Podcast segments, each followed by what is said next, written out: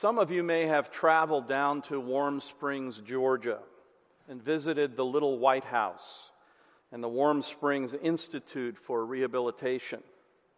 That's where the 32nd President of the United States, Franklin Roosevelt, would visit to enjoy the therapeutic waters for his own struggle with polio. He bought that property and then organized a nonprofit foundation, and for many years it was the only facility dedicated to help these sufferers. While he was president, he would visit the little White House frequently during World War II, and he even passed away staying at the little White House near the end of the war. In the past, many people thought that hot mineral springs could facilitate the healing of certain neurological disorders and diseases. And so there were some famous places that people in the United States would visit, like Warm Spring. People with those maladies would travel to those places and have high hopes that they might be relieved of their pain. Well, however useful that may have been for them, it's never been proven that these hot springs of mineral waters do, in fact, heal, although they can improve circulation and improve with pain relief. Well, in Jesus' day, there was a pool in Jerusalem called the Pool of Bethesda. And until the 19th century, there was no clear evidence that it existed. But then there was an archaeological dig that took place in the 1800s and discovered this place near the Lion's Gate in Jerusalem, near the site of the church of St. Anne. Now, back in Jesus' day, people were superstitious and they believed that angels came to this pool and would stir up the water. And the first one to get in the pool after it was stirred up would be healed. And so it was common for people with all kinds of debilitating illnesses to gather there and to wait and to hope. Well, our text today centers around Jesus' encounter with an invalid who was at this pool hoping to be healed. So please turn with me to John chapter 5, and we're going to be looking at verses 1 through 18. This is the word of the Lord. After this, there was a feast of the Jews, and Jesus went up to Jerusalem. Now, there is in Jerusalem by the sheep gate a pool in Aramaic called Bethesda, which has five roofed colonnades. In these lay a multitude of invalids, blind, lame, and paralyzed. One man was there who had been an invalid for 38 years. When Jesus saw him lying there and knew that he had already been there a long time, he said to him, Do you want to be healed? The sick man answered him, Sir, I have no one to put me into the pool when the water is stirred up, and while I am going down, another steps down before me. Jesus said to him, Get up, take up your bed, and walk. And at once the man was healed, and he took up his bed and walked. Now that day was the Sabbath.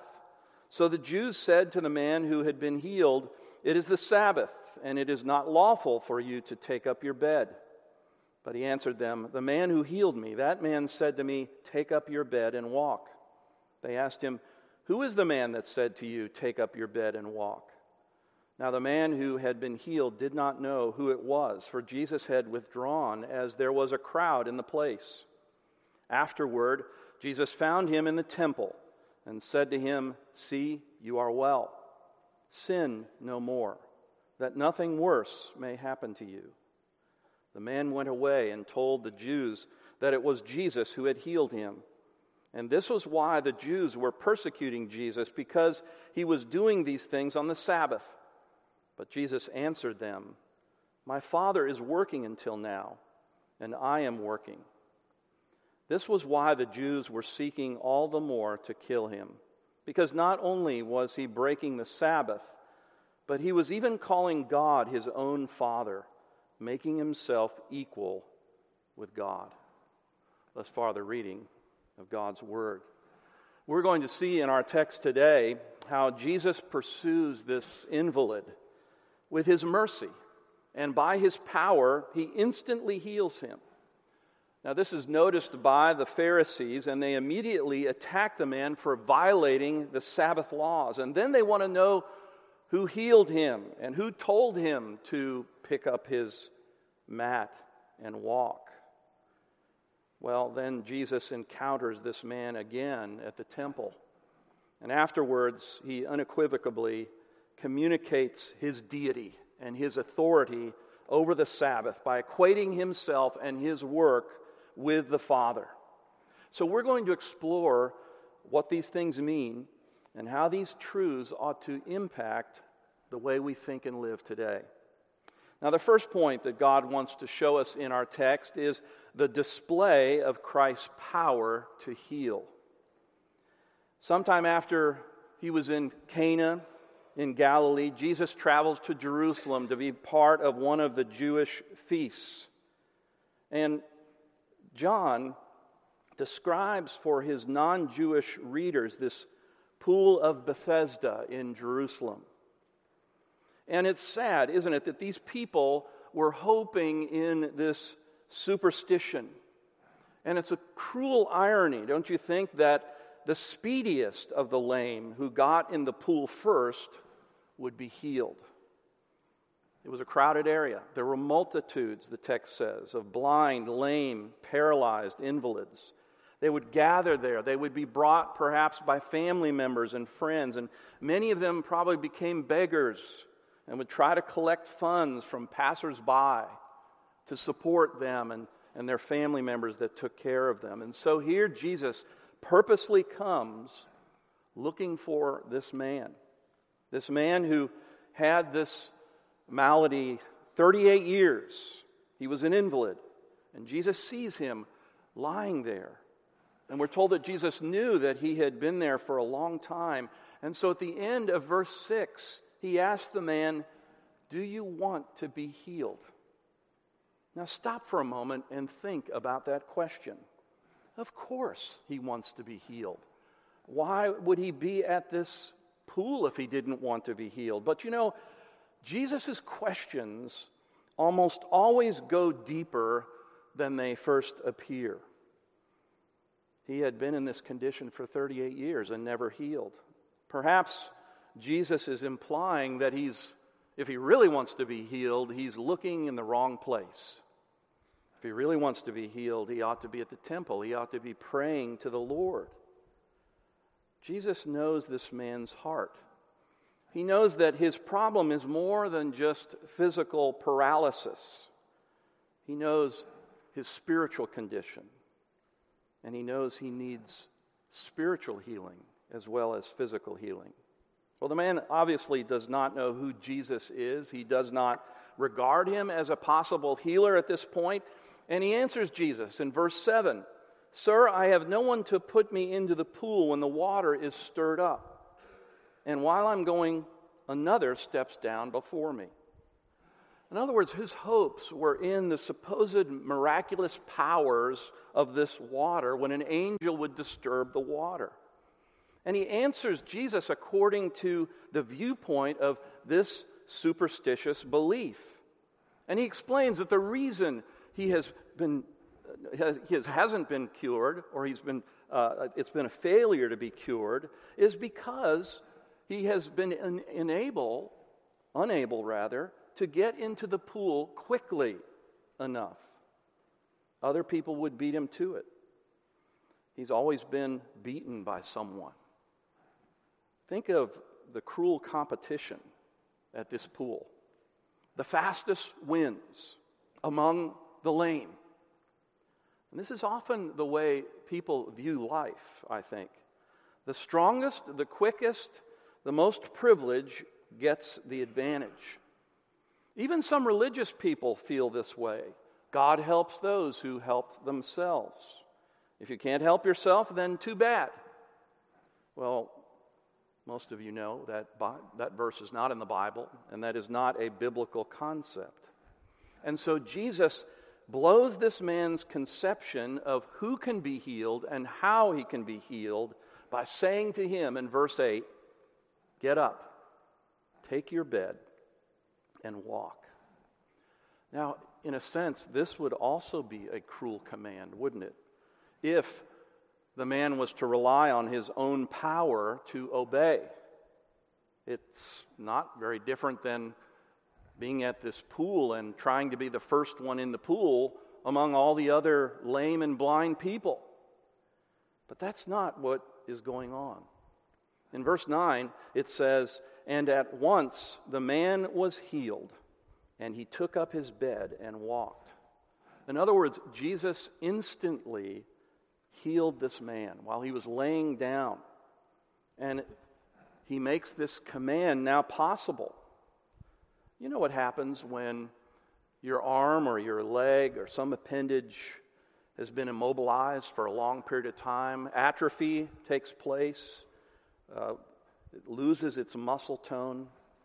But this man, after 38 years, was immediately capable of getting up and holding his body weight, picking up his mat, and able to walk away. And so Jesus was communicating, I think, to this man by asking if he wanted to be healed and then commanding him to get up that you don't have any hope to be healed by your superstitions or by your abilities. I am your only hope of healing by my grace and power. And so he gives this man the ability to get up. He heals him before he's able to get up. And this healing is not qualified. In other words, he doesn't say, You must go out and do penance or you must pay me some money. When Jesus heals, it's not determined on anything in the person. Even when he calls a person to have faith, the gift of faith comes from him. And so it's purely and simply by his will and power. And I believe this is a picture of God's mercy and grace in salvation. The next section of our text is the second half of verse 9 through verse 13. God teaches us the dispute over the purpose of the Sabbath. John notes that it was the Sabbath, and that's very important. How the Jews reacted to this man's healing is interesting, isn't it? Now, the Jews here, I think we're supposed to understand, are the Pharisees or those who uh, have been influenced by the Pharisees. And their immediate reaction is, Wow, this is wonderful. This man's been healed after 38 years. That's incredible. We're so happy for you. Who did this? We want to find out who this is. Perhaps this is the Messiah. No, that's not what they said. Look at verse 10. It is the Sabbath and it is not lawful for you to take up your bed.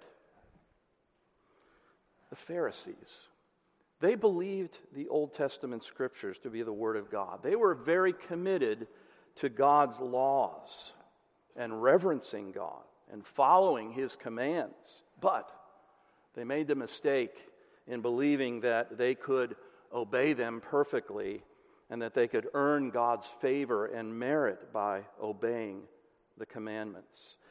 And to help them do this, they build a hedge around God's commandments called the Mishnah. The fourth commandment forbids work on the Sabbath. But what is work? Well, eventually the Pharisees began to protect the Sabbath law by their own prohibitions in 39 series of laws for the Sabbath. Let me give you some examples of those laws. On the Sabbath, you cannot look into a mirror. Why? Well, if you see an imperfection, if you see a gray hair, for example, you might be tempted to pull it out, and that would be work on the Sabbath. You could also not wear your false teeth, because if they fell out, you would have to pick them up, and you would be doing work. You could not carry a handkerchief in your hand on the Sabbath, but you could wear it around your neck. In other words, if you needed to take your handkerchief downstairs, you'd have to hang it around your neck, tie it around your neck, go downstairs, and then untie it. And that wouldn't be work. Because traveling was forbidden on the Sabbath, a journey was limited to a thousand yards. But if you wanted to extend your walk, you could tie a rope at the end of your street as much as a thousand yards away from your home, and you could extend your walk another thousand yards by that rope. That rope was an extension of your household. Those were the kinds of specific laws that the Pharisees came up with to build a hedge around the law, the fourth commandment about keeping the Sabbath. They were list givers. And most good Jews in that day were considered good list keepers. Consider this story. For the very first time, this man, after 38 years, a paralytic, was able to walk. And he held his bed under his arm. And there was probably a spring in his step, maybe even skipping with joy. And then he hears a voice behind him Hey, what are you doing? What are you doing with that bed? Do you know that's illegal? So, at first, the Pharisees are upset and they're judging this man who was healed because of their definition of the Sabbath. But then this man tells them about the man who healed him. And now they're interested in this man who healed him and told him he should take up his bed and walk. They were thinking, well, if this guy is guilty, who was just healed, then the guy who healed him on the Sabbath and told him to work is also guilty. We want to know who he is. This is the first record of open hostility to Jesus recorded in the Gospel of John. And the cause of this hostility is Jesus' attitude and his practices on the Sabbath day. Now, what is the Sabbath? The Sabbath was instituted by God after six days of creation. God declared that he rested on the seventh day, and it was to be a pattern for all of creation and for mankind to rest on the seventh day. And then later it was codified in the Ten Commandments. The fourth commandment God's people were to keep the Sabbath day holy and not to work on it nor allow their servants to work on it. And when the people of God were wandering in the wilderness, God taught them to follow this pattern in His giving the manna each day. Each morning, manna would come from heaven, and they'd have enough to eat for the whole day. But on the sixth day, God would provide a double portion of manna. Why? To hold that second portion for the Sabbath day, so they could eat on the Sabbath day without working. Worship was to be conducted on the Sabbath day. And then, as we read in our Isaiah 58 passage, God says that the Sabbath is to be a delight. It's to be a day honorable to the Lord, not by following our own ways. And when Christ came, he said the Sabbath is made for man, not man for the Sabbath. But it's not to be a day of idleness. Jesus showed us this by the work that he performed on the Sabbath. He worked deeds of piety, he worked deeds of mercy, and he worked deeds of necessity. And these were all good and appropriate for that day. Now, when Christ rose from the dead, on Sunday, the day after the Sabbath day, it became the Lord's day. In other words, it became the Christian Sabbath. And now the fourth commandment, we believe, applies to the Lord's day. And so we are to rest from regular, unnecessary work. We are to recognize the rest that we have in Christ, the rest from our works. And we recognize the eternal rest that awaits us in heaven someday.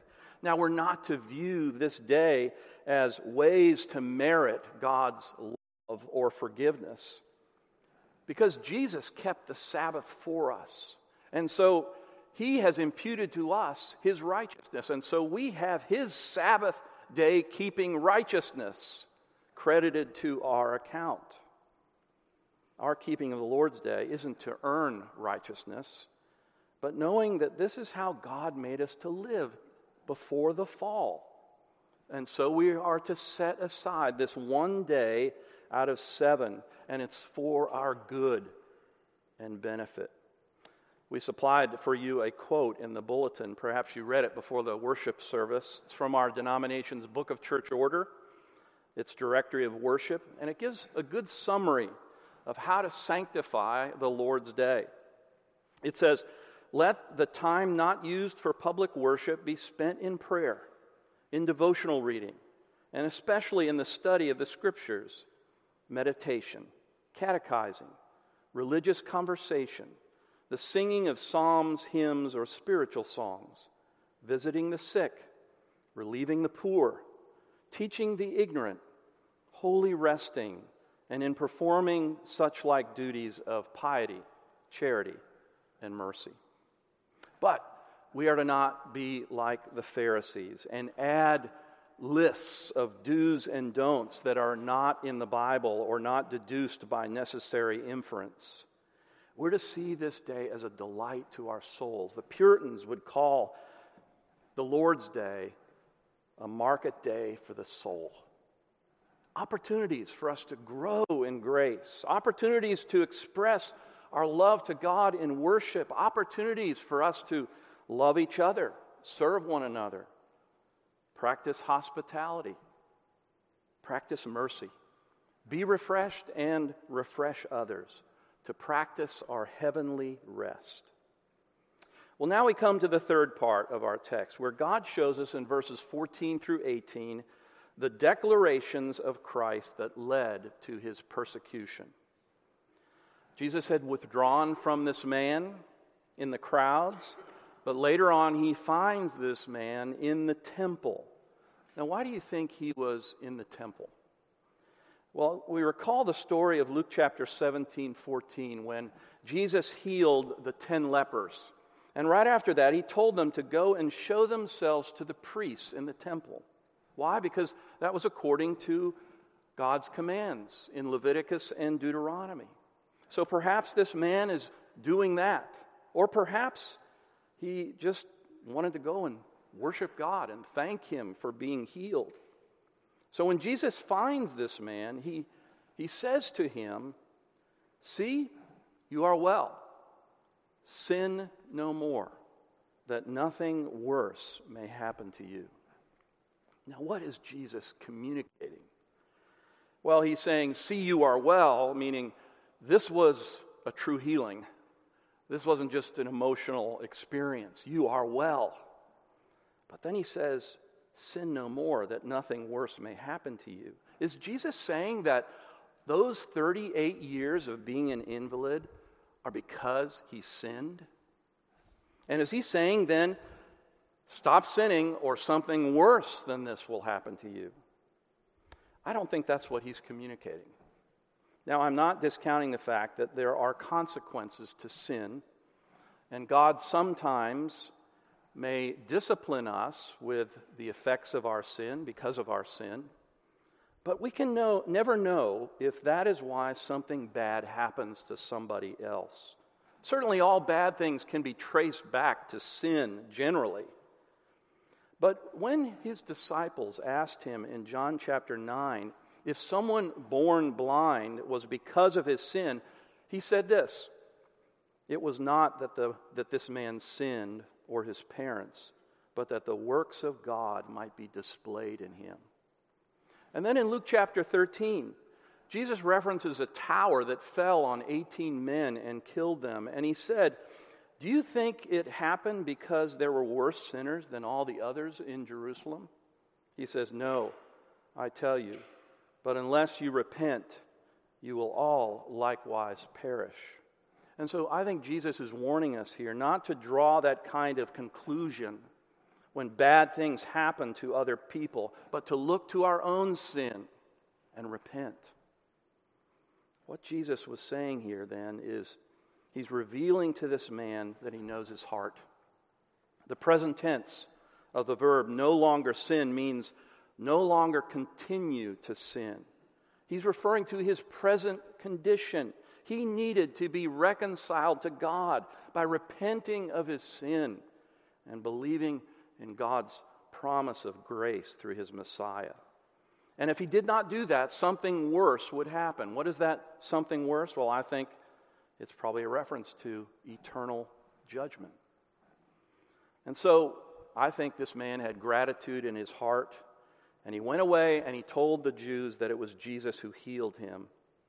And we're told then that this is why the Jews began persecuting Jesus. Why? Because he was doing these things on the Sabbath. And we're told how Jesus responded to these judgments. Look at verse 17. But Jesus answered them, answered the Pharisees, My Father is working until now, and I am working. Now that seems like a harmless statement, but it was not to the Jews. They wouldn't have had a problem with the Father working. They, believed the, the Father did rest after his days of creating, but he was still at work accomplishing his will around the world. But what they took great offense to was Jesus calling the Father my Father. You see, the Jews never used that expression, my Father, to refer to their relationship with God because what it meant was that person was saying, I am equal with my Father. It was a unique father son relationship that Jesus claimed on his own. And he was also, in essence, saying, The Father is the Lord of the Sabbath, and so am I. He stated that in Mark chapter 2, 28. And so he's justifying what he does on the Sabbath by his intimate relationship, his equality with the Father, and that he is the Lord of the Sabbath, just as the Father is the Lord of the Sabbath. And His work is one and the same with the Father's work. Now, just in case you think that that's a stretch to interpret it that way, the Jews knew exactly what Jesus was implying with that statement. The claim was not lost on them, it provoked them to a commitment to persecute and kill him. It says in verse 18, this was why the Jews were seeking all the more to kill him, because not only was he breaking the Sabbath, but he was even calling God his own Father, making himself equal with God. They knew what Jesus was claiming. So, what we've seen is the display of Christ's power to heal, the dispute over the purpose of the Sabbath, the declarations of Christ that led to his persecution. So what? What should be our response? What application can we take away from this text? Let me suggest a few. Number one, this lame man's condition is a picture of our own condition before God. We are helpless spiritually. We are spiritually dead in our trespasses and sin. Apart from Christ, we can do nothing. God is holy. The scriptures tell us that He demands perfect obedience to all of His commandments. That means we're to obey the commandments perfectly in thought, word, and deed out of perfect love for God and perfect love for our neighbor. And we cannot do this. It's impossible because we are born with a sinful nature. We violate God's commandments all the time, either in commission or omission. And God, furthermore, demands perfect justice of us. In other words, He must punish all those violations. And we cannot atone for that debt that we amass of violations against His commandments. And so, therefore, apart from Christ, we stand under God's condemnation and wrath. We are doomed for the day of judgment. And you know what? If we are asked, do we really want to be healed from this? We don't know what this healing involves. We don't know what we need to be healed from unless God opens our eyes and gives us understanding. In our natural state, we don't know what we need to be healed. We don't know how much of a sinner we are. We don't know that we cannot work our way to heaven. We're powerless. Instead, like this man, we're looking for the false promises of the world. As he was looking to these superstitious beliefs to try to heal him, we are the same way apart from the grace of God. We look to the world to try to satisfy us, to heal us of whatever, whatever is wrong with us deep inside. But what this text teaches us is that true healing is only found in Christ. Why? Because he is the second person of the Trinity. He left heaven and humbled himself to become a man and yet without sin, still remaining God, in order to provide perfect righteousness for us and forgiveness of our sins by atoning for our sins. He came to be our substitute, and so he came to fulfill all the commandments perfectly on our behalf, to impute that credit of righteousness to our account. And he also came in order to be the Lamb of God, to be our perfect atoning sacrifice. He went to the cross to take on himself all of our sin, the debt of our sin, and he paid that debt through his suffering, his bleeding, and his dying. He received the wrath of God, the equivalent of hell for each that he came to die for and who would believe in him. And so, to receive this gift, God must heal us first. We can't respond, just like this invalid could not respond in his own power to get up and take up his mat and walk.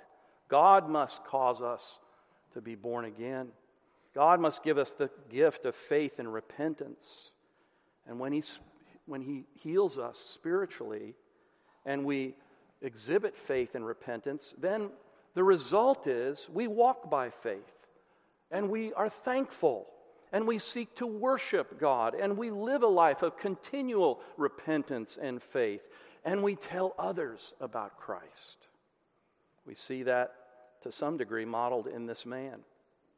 Jesus' power to heal communicates that he is the Son of God, the Messiah, the promised one who came to be our Savior. These miracles validate his claims. He came and he healed many people, but his primary purpose was to show people, declare to people who he was. And he came in order to bring spiritual healing. And so he calls upon people to believe in him, to surrender their lives to him, and to follow him, and to repent of their sins. That, of course, requires a spiritual miracle. But I ask you, has that occurred in your life? My second application point is this we can lapse into being like the Pharisees and think we are acceptable and forgiven by our external works and fulfilling man made lists. As believers, we can lapse into legalism, lapse into Pharisaism. We can begin to think that we are loved and accepted and forgiven by God based on our performance, based on our sanctification instead of our justification. And we can therefore become self righteous and develop a lack of compassion for others and point our fingers at others. We can overlook our own deep sins and hard heartedness.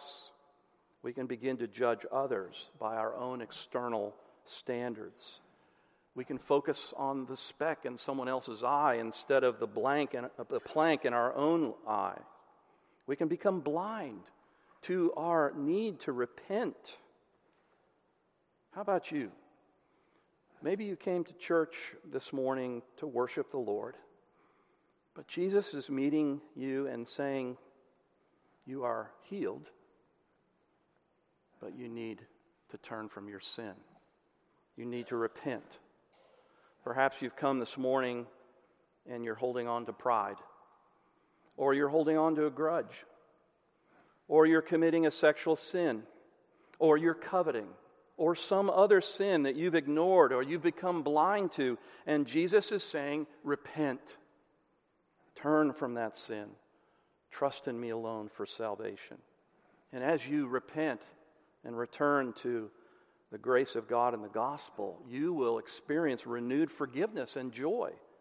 You'll experience refreshment in God's grace. You'll experience the Sabbath rest that was purchased for us through Christ's work on the cross. My final third application point is how does the Father and Jesus' works on the Sabbath inform us as to what we ought to do on the Sabbath? Yes, Jesus fulfilled the Sabbath for us perfectly. We have his Sabbath righteousness credited to our account. We don't seek to do good on the Sabbath day or any other day in order to earn salvation because we already have it by grace through faith if we're Christians. But we are now new creatures in Christ. We are filled with the Holy Spirit. We are united to Christ. And we are being made more and more like Jesus. God made the Sabbath for man before the fall. It's to be observed with great hope, with great joy. It is to be a delight to us. We're to seek to treat it differently than the other six days of the week, meaning we do not engage in our regular work. We make works of piety a priority. What does that mean? We worship publicly with God's people. We want to be built up in the means of grace, the word, the sacraments, and prayer. We want to partake of the studying of the scriptures and catechisms in our Sunday school classes and other group gatherings. And if we believe God wants us to do a work of necessity, then we do it unto the Lord. See, we should seek to do these works of mercy, of piety, and of necessity out of praise to the Lord, meeting the needs of others, encouraging others in need. And when we do this, Christ is working through us.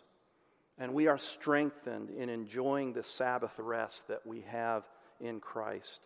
And our hope is strengthened as well in the perfect Sabbath rest that awaits us in heaven. And so, may God so help us to view this day, the Lord's Day, as Jesus did. Please pray with me. Oh Lord, we thank you for the wisdom of your laws, your commandments. We thank you for your example to us. More than anything, Lord, we thank you that you came and fulfilled the law for us and provided forgiveness of our sins. Thank you for that grace. May you strengthen the faith of believers here this morning. May you show non believers their real need for spiritual healing. And may you cause them to be born again and give them faith and repentance. And Lord, help us to truly delight in the Christian Sabbath, the Lord's Day. We pray in Jesus' name. Amen.